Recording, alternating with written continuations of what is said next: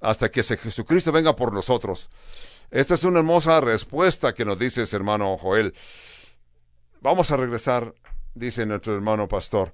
Quiero preguntarte algo también que posiblemente, ¿qué tan significante es si América se salió de Afganistán y tener el mismo grupo que están en autoridad? Así que el terrorismo continúa en ese lugar. ¿Qué tienes que decir acerca de todo esto? No quisiera hablar de política, pero pero yo sé que eh, hay mucha gente que nos está observando, están viendo a ver qué decimos, pero esa acción de salir de Afganistán fue una catástrofe. Algo como la versión de septiembre 2001. Pero de veras, se han sacrificado todas nuestras fuerzas, todos hombres y mujeres que han perdido sus vidas.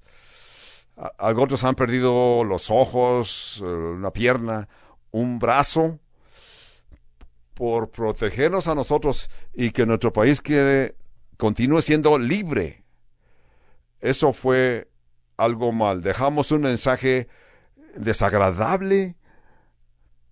Toda esa generación que estaba creciendo sabían que estaban protegidos. Pero yo he estado en Afganistán varias veces y me encontré con algunos dirigentes de esa nación. De veras.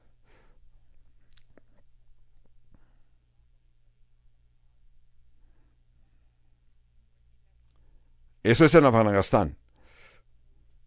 Es un país pobre, donde hay problemas, pero estaba estabilizado. Los americanos no estaban muriendo allí. Se veo, todo se mira mal, se ha visto mal por todos esos terrenos que están baldíos. Pero las cosas pasaron a, a más peor porque América se rindió, literalmente se rindieron cuando era el momento que debíamos de ir en esa dirección para reforzar nuestros aliados. Entonces, eh, todo ha sido, todo ha cambiado. Hay una gran generación de personas de que todavía están en Afganistán y quieren salirse por la administración. ¿Tú quieres que, crees que debíamos habernos quedado? Sí. No creo que con cien mil soldados. Una vez más, yo no quiero que vean que tengo la ni, ni criticar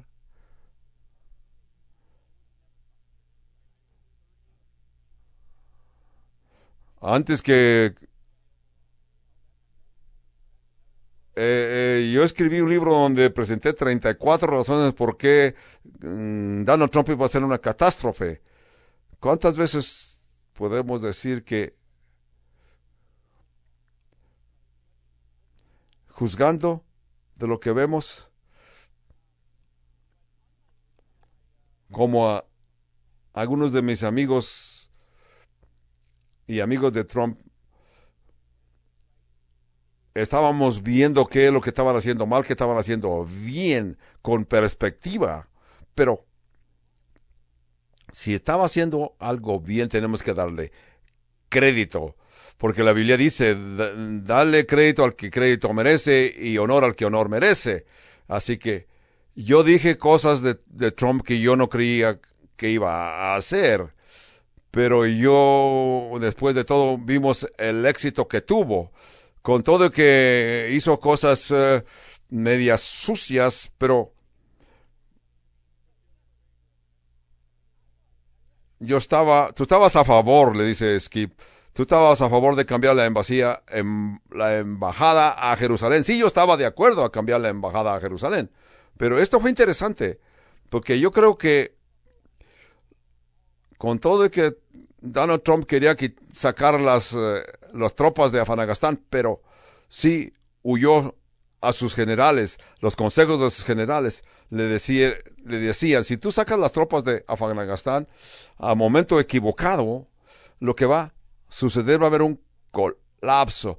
Como presidente, tú no quieres ser la persona que saque, no porque, nomás porque tú crees que, y estás cansado de esta gente que está allí.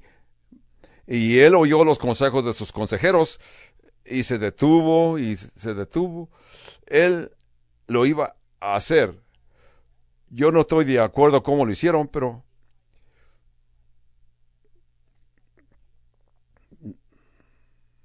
que estos grupos estaban presumiendo de que ellos, o están presumiendo de que pudieron hacer huir las fuerzas estadounidenses. Y los que están en, se quedaron ahí están inquietos, disagustos,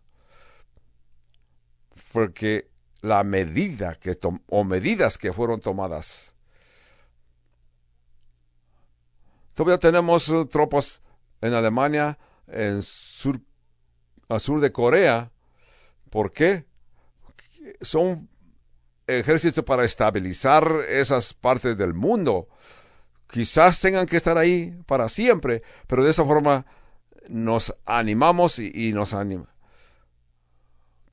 lo que vino a la mente, cuando estaba, estabas en la Casa Blanca y fuiste presentado como Joel Rosenberg, la legacía. ¿Qué fue la conversación?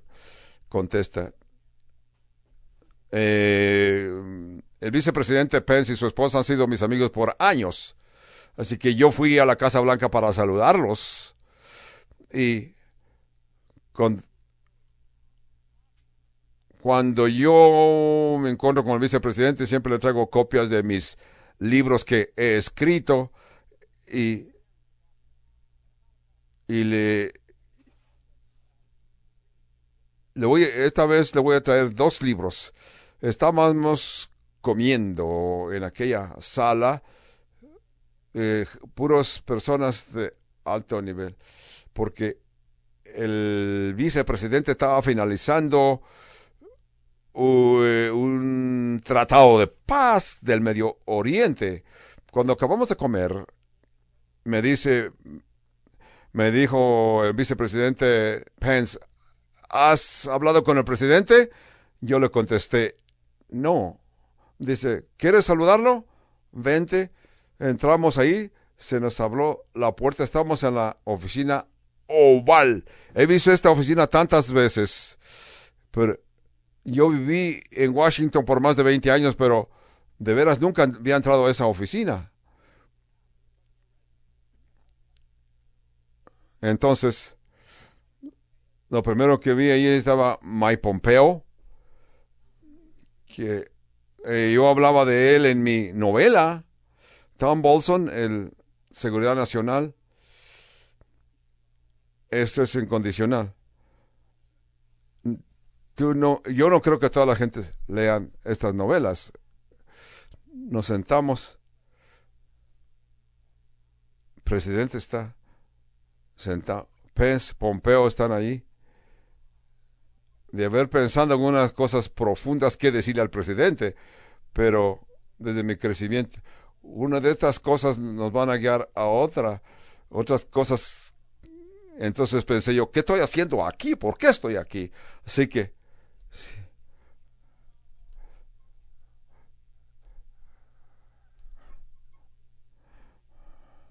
el presidente me dijo, Dígame un poquito acerca de usted, Joel.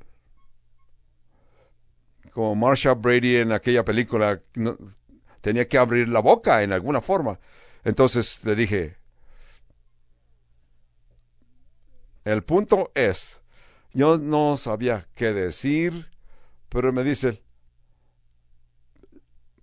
volteé y le dice a Pence, ¿tú me trajiste a Joel aquí nomás para que me saludara? Sí. Joel, ¿tú eres evangélico? Sí, señor, yo soy. ¿Tu nombre Rosenblum es judío? Sí, señor, señor presidente.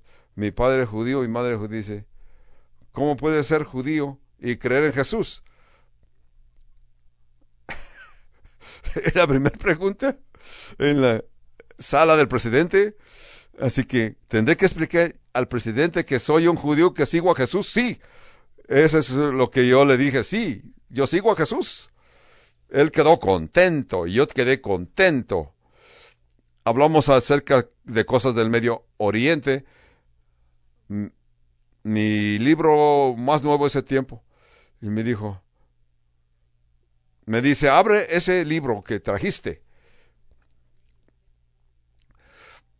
Aquí yo escribí una, le, llegué a hablarle de lo que yo escribí, que los uh, Irán, se habían apoderado de 150 millones de dólares y que nadie lo había notado.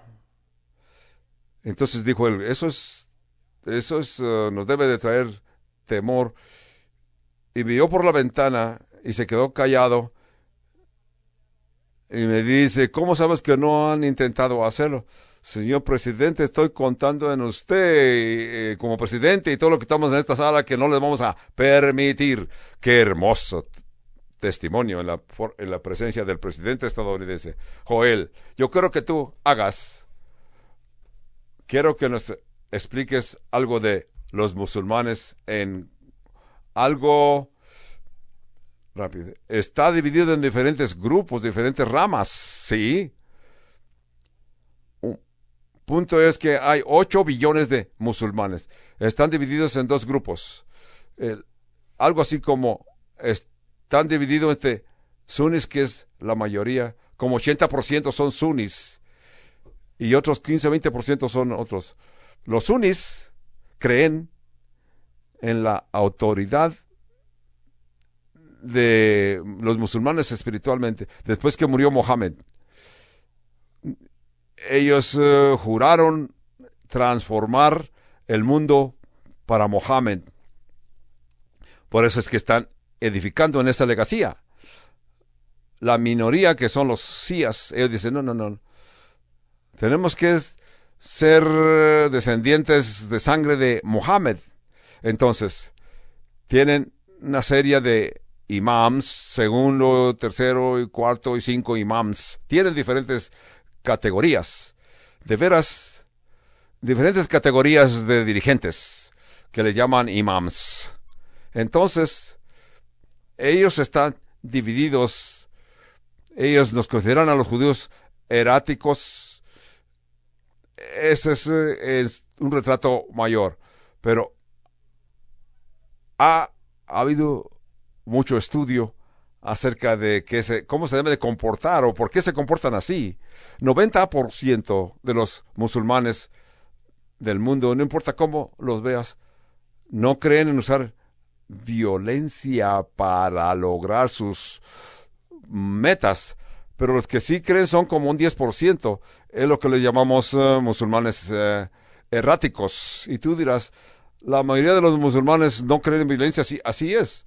Pero ese 10% que son los que están causando dolor, ese 10% son billones, billones, porque ellos son 8 billones. Si tú ves aún en su propio país, eh, desde el punto de vista radical, ellos tienen un país más grande que Rusia, por eso es que esa amenaza es tan grande. Es un universo grande. Eso es significante. La mayoría de toda la gente es con que hablas y tienes conversación con ellos. Tú crees que es una minoría, pero eso es como la mayoría.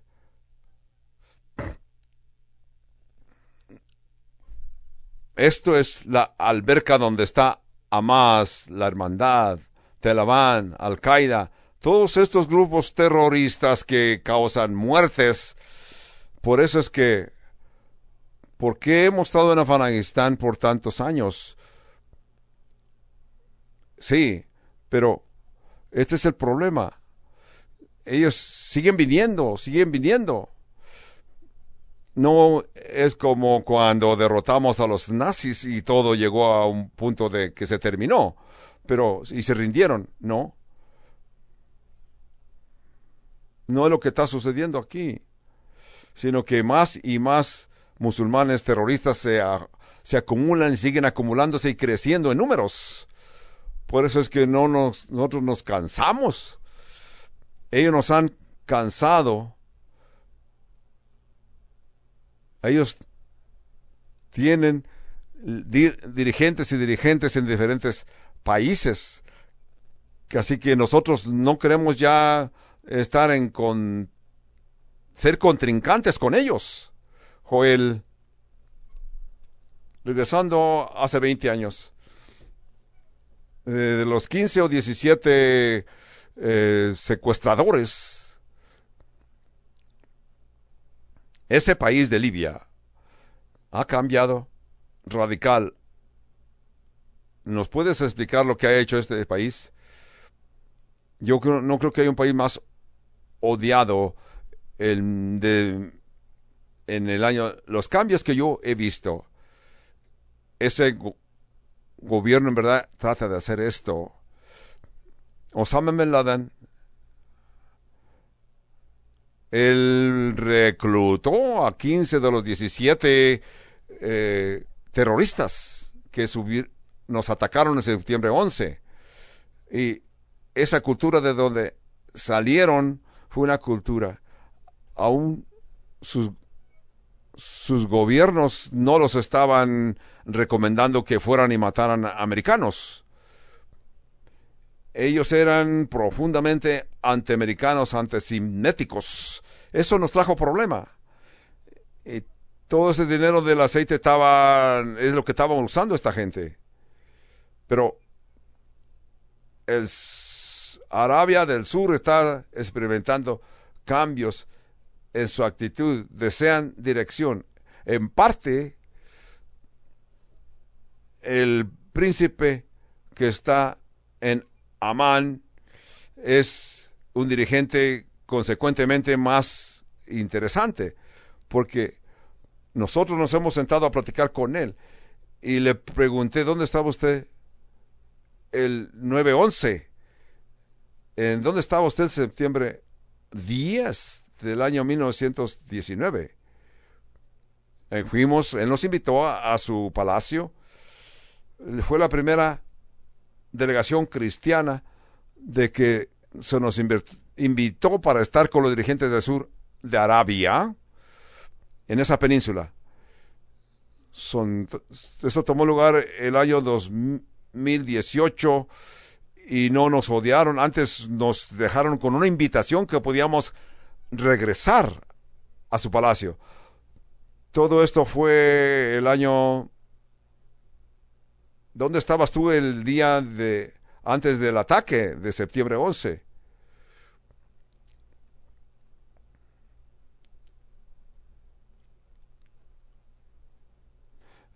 Él dijo que su papá era el presidente de su nación y su mamá era una mujer devota a la nación.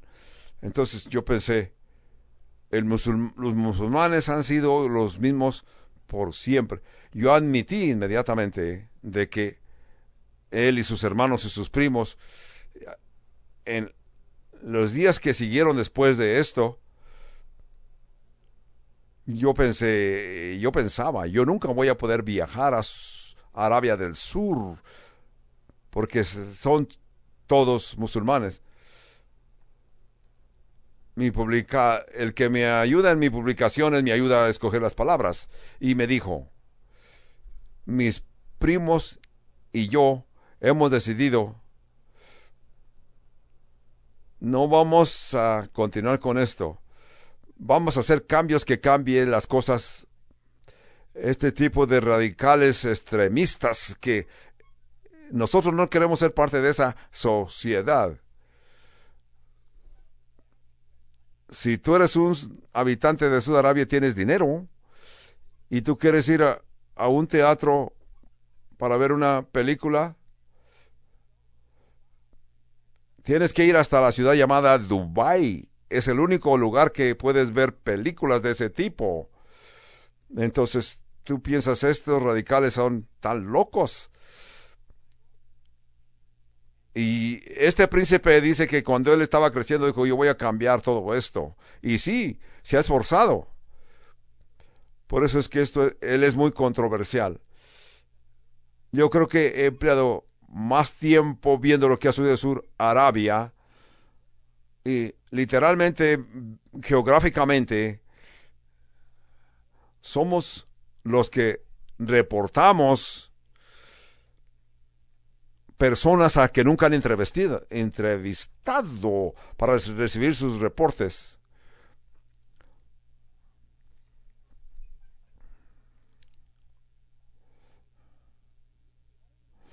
Este es el único libro que existe donde nosotros pudimos hablar con ellos por dos horas y luego nos invitaron que volviéramos a regresar y de aquellas conversaciones que habíamos tenido ya por dos horas en su oficina, entonces yo le dije a él, usted puede ver en mi libro lo que yo escribí acerca de nuestra reunión que tuvimos la última vez que nos reunimos aquí, para que usted pueda ver que yo escribo lo que sucedió.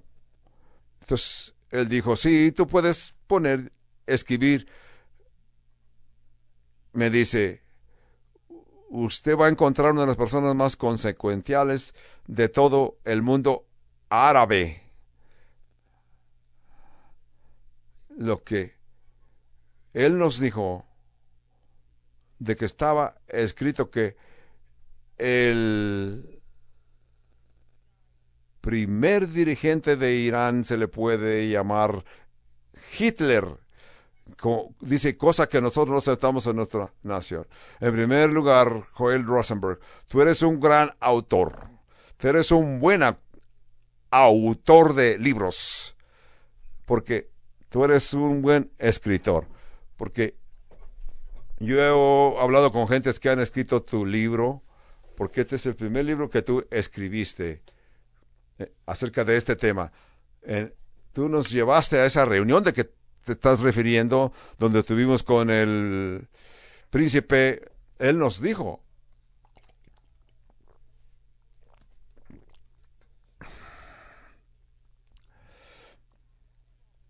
Él nos dijo en esa reunión que él había trabajado para trabajar en un tratado de paz con Israel y lo hizo y lo ha hecho. Es una historia. Es como tú digo, hace que tú, a ti te sucedió, le dice nuestro pastor Skip a Joel, a ti te sucedió lo que sucedió a nuestro padre Abraham. Tú has eh, saludado a esas personas cuando ellos hablan contigo y te piden información y te pregunto yo, ¿por qué crees tú que has sido invitado a estos lugares? Porque tú vas y descargas tu alma y por eso ellos te aprecian. Eh, buena pregunta. ¿Por qué vas a querer que un el ser un monarca musulmán y hacer esto, lo otro, con consejería de un judío evangélico. Esa buena pregunta. Todo comenzó con el rey Abdullah de Irán. Yo escribí ciertas novelas acerca de como la gente que trató de asesinar al rey Abdullah ese grupo de veras que no sucedió, pero eso es lo que dice esa novela. Ellos pensaron, ya que tú lo escribiste, tenemos que pensar, cuidarnos y ser más, buscar protección. Entonces ellos entendieron que eso era serio, de que habían grupos que querían asesinar al rey Abdullah. Entonces trataron de matar a su esposa, pusieron bombas en su palacio para causarle problemas al rey Abdullah. Entonces, en todo y por sobre todo uno de sus consejeros escribió un libro y en ese libro él explica algo cuando el rey iba a venir a Washington para saludar al presidente Obama, cuando vino a Washington, dijo él, tenemos que, tienes que leer este libro. ¿Por qué tengo que leer este libro? Porque tu nombre está ahí. Tu nombre está en ese libro, tienes que leerlo. Entonces, entonces, eh, lo que sucedió fue que, por alguna razón que de veras no entiendo, como yo digo la historia en este libro, este rey Abdullah II ya estaba en Washington y no pudieron hacer. De veras, él tuvo ese libro dos días con él y él preguntó a uno de los que estaban con él, ¿quién es este Joel Rosenberg? Y él no sabía, no me conocía. Y luego se me invitó a venir a Amán para platicar con el rey. Y esto hizo que comenzara todo un movimiento nuevo. Esto es interesante porque es lo primero de todas estas reuniones. Fuimos a Amán, nos quedamos en un hotel y dijeron vamos a tener una reunión y una comida. Pero comenzamos a manejar, a viajar por la ciudad y iba yo caminando por y yo reconocía esa ruta que yo ya había escrito acerca de esta ruta. Subimos a esas montañas y se abrieron las puertas, todos los soldados nos saludaron al, y llegamos al palacio. No nos íbamos a ir a comer en un restaurante como el Chief Filet, pero entonces llegamos, nos sentamos con él para comer, era él y su consejero y yo. Entonces eh, mi mente estaba caminando. Me dice él, Joel Rosenberg debes estar contento de haber estado conmigo por primera vez. Yo le contesto, pues estoy bien contento porque tiene su palacio. su majestad. Me dirigí él a su majestad y dice, Joel, he notado que tú me has hecho un carácter por mi nombre. Dije, sí, yo no quiero faltarle el respeto. Dice, no, no, no, no me siento que me ha faltado el respeto, pero como yo les pregunté a mis consejeros, compré varios de tus libros y los regalé. Y les dije, mi nombre está en la página 47. Lee todo el libro, pero principalmente en la, la página 47. Eso me hizo sentir muy bien. Recordé, esta es la generación, esa es el, la persona número 43 de esta generación de reyes. Después de comer me dijo él, tengo una práctica militar esta tarde. Debía haber tomado lugar la semana pasada, pero cuando los eh, consejeros se juntan y ven lo que puede suceder, dijeron que no se iba a hacer la semana pasada. Así que la tenemos programada para esta tarde. No la tengo programada porque tú vas a estar aquí, simplemente casualidad de que tú estás aquí hoy y vamos a practicar hoy. Entonces me hizo sentir muy bien como persona. Yo pensé, a lo mejor primero tenemos que bañarnos, no sé, pero yo le dije, qué bueno. Dijo, te voy a subir a un helicóptero porque yo voy a ir a mi casa para cambiarme de ropa. Y me dijo, dice, ¿habrás leído el libro número dos? Dijo, sí, sí, sí lo leí. Dije, le mostré simplemente la primera página y, y le dije la frase que yo siempre dije en el libro, yo nunca he hablado con este rey y sacó un lápiz y escribió en el libro, dijo, pero ya me saludaste. Así que la tarde antes me, invitó a una reunión privada, una reunión de dos horas y media, sin prisa de ninguna. Pero primero me dijo, quiero disculparme. Y dije yo, estaré en un, sueño con una película de Mickey Mouse. Quizás él está buscando gente célebre. ¿Por qué está conmigo? Entonces dijo, mañana es un, es un día grande. El segundo general va a estar conmigo. Va a ser un día muy ocupado. Tengo un primer ministro que llega, va a estar aquí en unas cuantas horas, eh, un primer ministro de Bulgaria, y con todo esto yo sigo pensando, ¿y por qué me tiene a mí aquí? Y luego me dice, recibimos la llamada de que este personaje apenas ha aterrizado en el aeropuerto y, y, este personaje llamado Mano, yo me pregunto, pues, ¿por qué tengo yo que estar aquí con este personaje en mano? Al fin del día, me dijo, he aprendido tanto, tanto que te voy a respetar más y más de aquí en adelante. Entonces, pude ver los dirigentes, pude ver algunos de los dirigentes que están de acuerdo con Israel.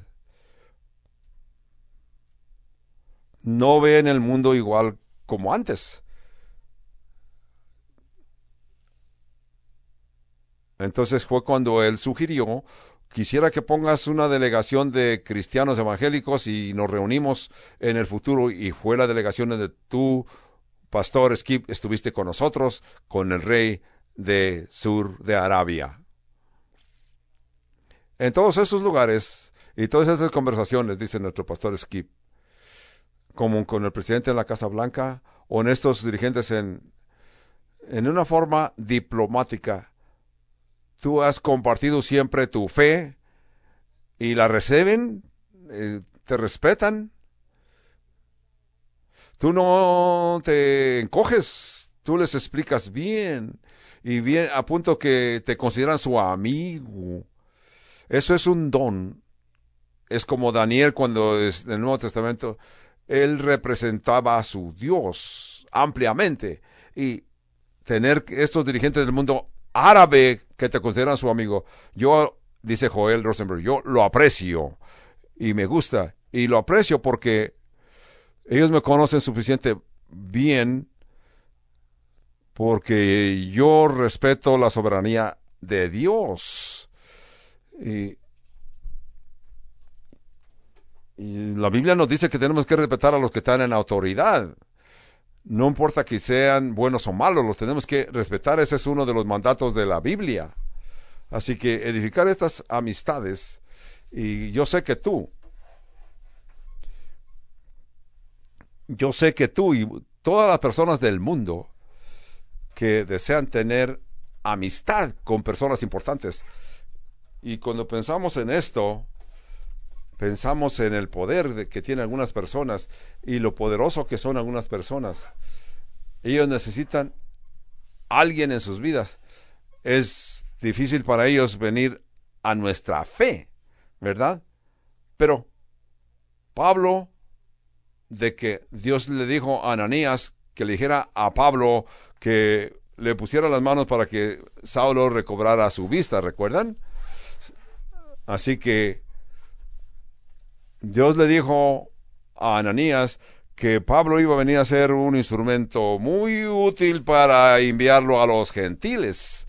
Así que Pablo de veras no cambió, es algo diferente, pero eso hasta se ve divertido. Pero eso abre puertas para testificar acerca de Jesús. Es con todo que parece controversial. Joel, regresamos a este libro que se llama Enemigos y Aliados. ¿Quiénes son nuestros enemigos? ¿Y quiénes son nuestros aliados?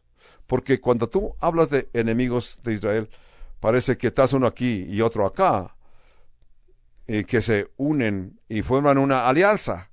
Y eso puede ser que pone las cosas más peligrosas. Esto es verdad, sí. Estoy pensando, en primer y su mayoría, desde la perspectiva americana, los enemigos de América. Esa es la perspectiva. Si Irán y sus dirigentes supremos están a contra de Israel, entonces yo soy, por ser amigo de los ah, árabes, tengo un blanco en mi espalda las naciones árabes me pueden ver de la misma forma. Pero las fuerzas de estos uh, musulmanes radicales son ellos están aliados en el Medio Oriente, en el Medio Oriente. A través de los años, Israel y CIA han tenido éxito. Si estás, pasan, faltan meses, no han llegado todavía, pero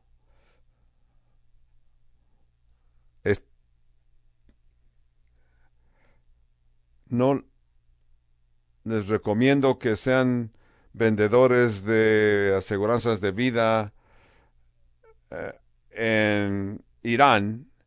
Eso es, estas personas desaparecen, amanecen muertos. No es buena profesión de ser vendedor de, de aseguranzas porque ellos, de veras, la expectativa, la por eso es que Irán no ha construido bombas. ¿Qué han hecho? Como ya describo en este libro, están haciendo alianza con otras personas como Rusia, China, Norte Corea. Irán está creciendo en alianza con Turquía, con que Turquía es uno de nuestros aliados, pero ellos están buscando forma cómo comprar armas de Rusia. De Rusia supuestamente es nuestros aliados a los, a los americanos. Pero estos son los desafíos que tienen implicaciones proféticas. No tenemos tiempo para explicar en punto, pero en este libro, ¿qué tal si los evangélicos creemos en el futuro del Medio Oriente?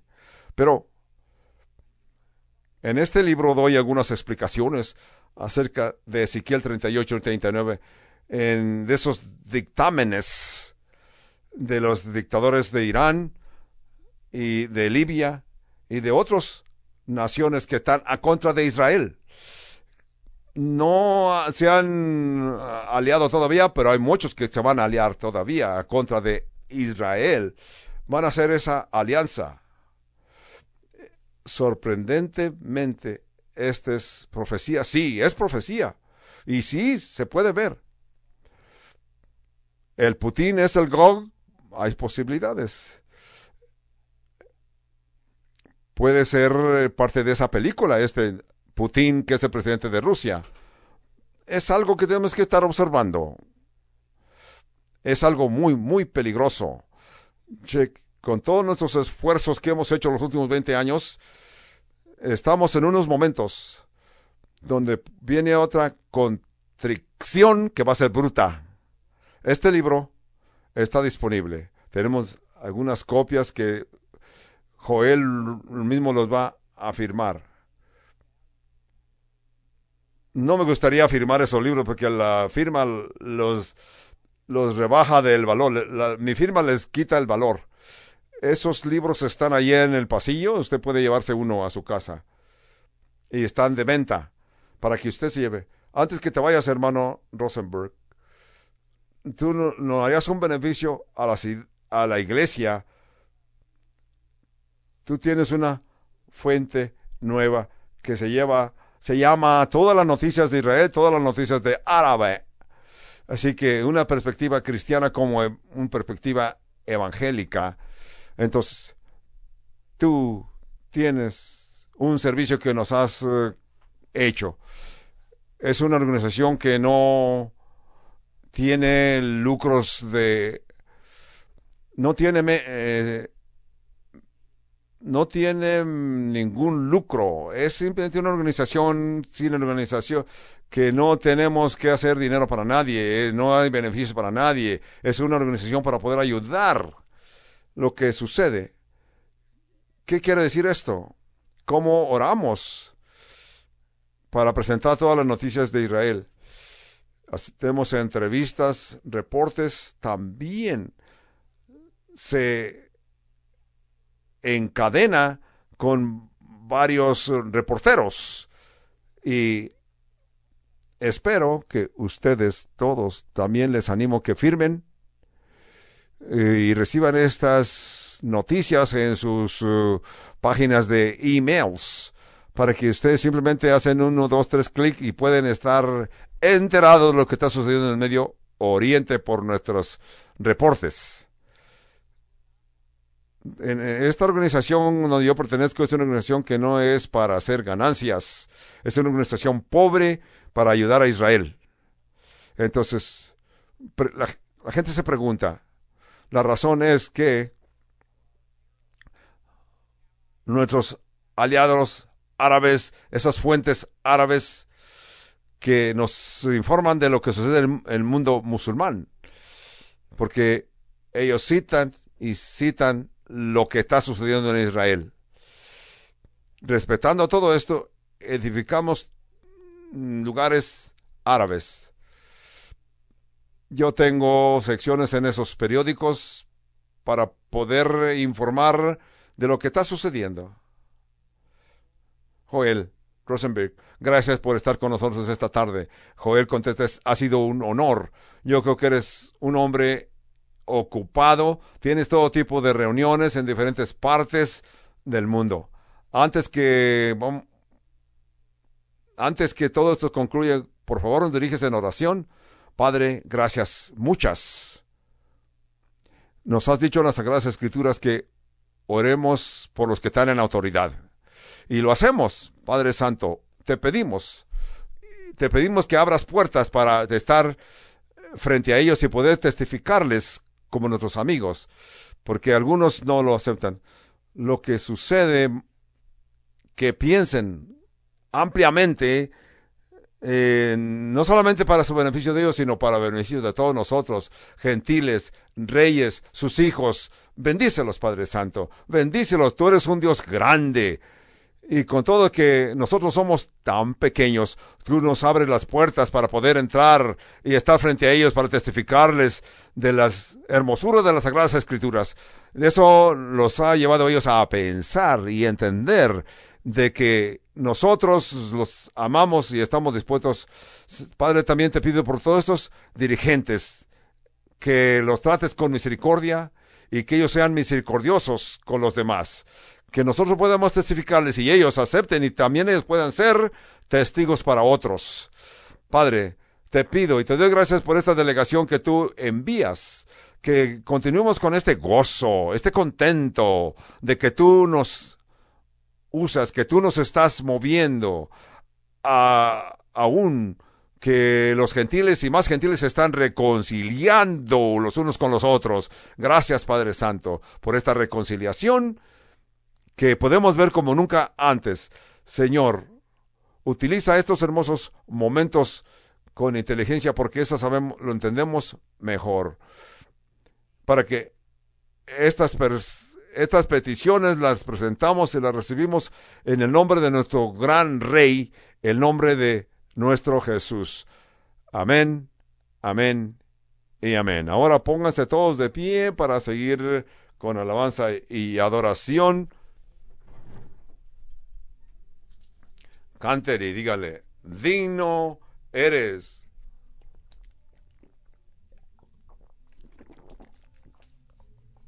Cantemos y alabemos diciéndole, sí, Padre Santo, tú estás a nuestro lado por siempre.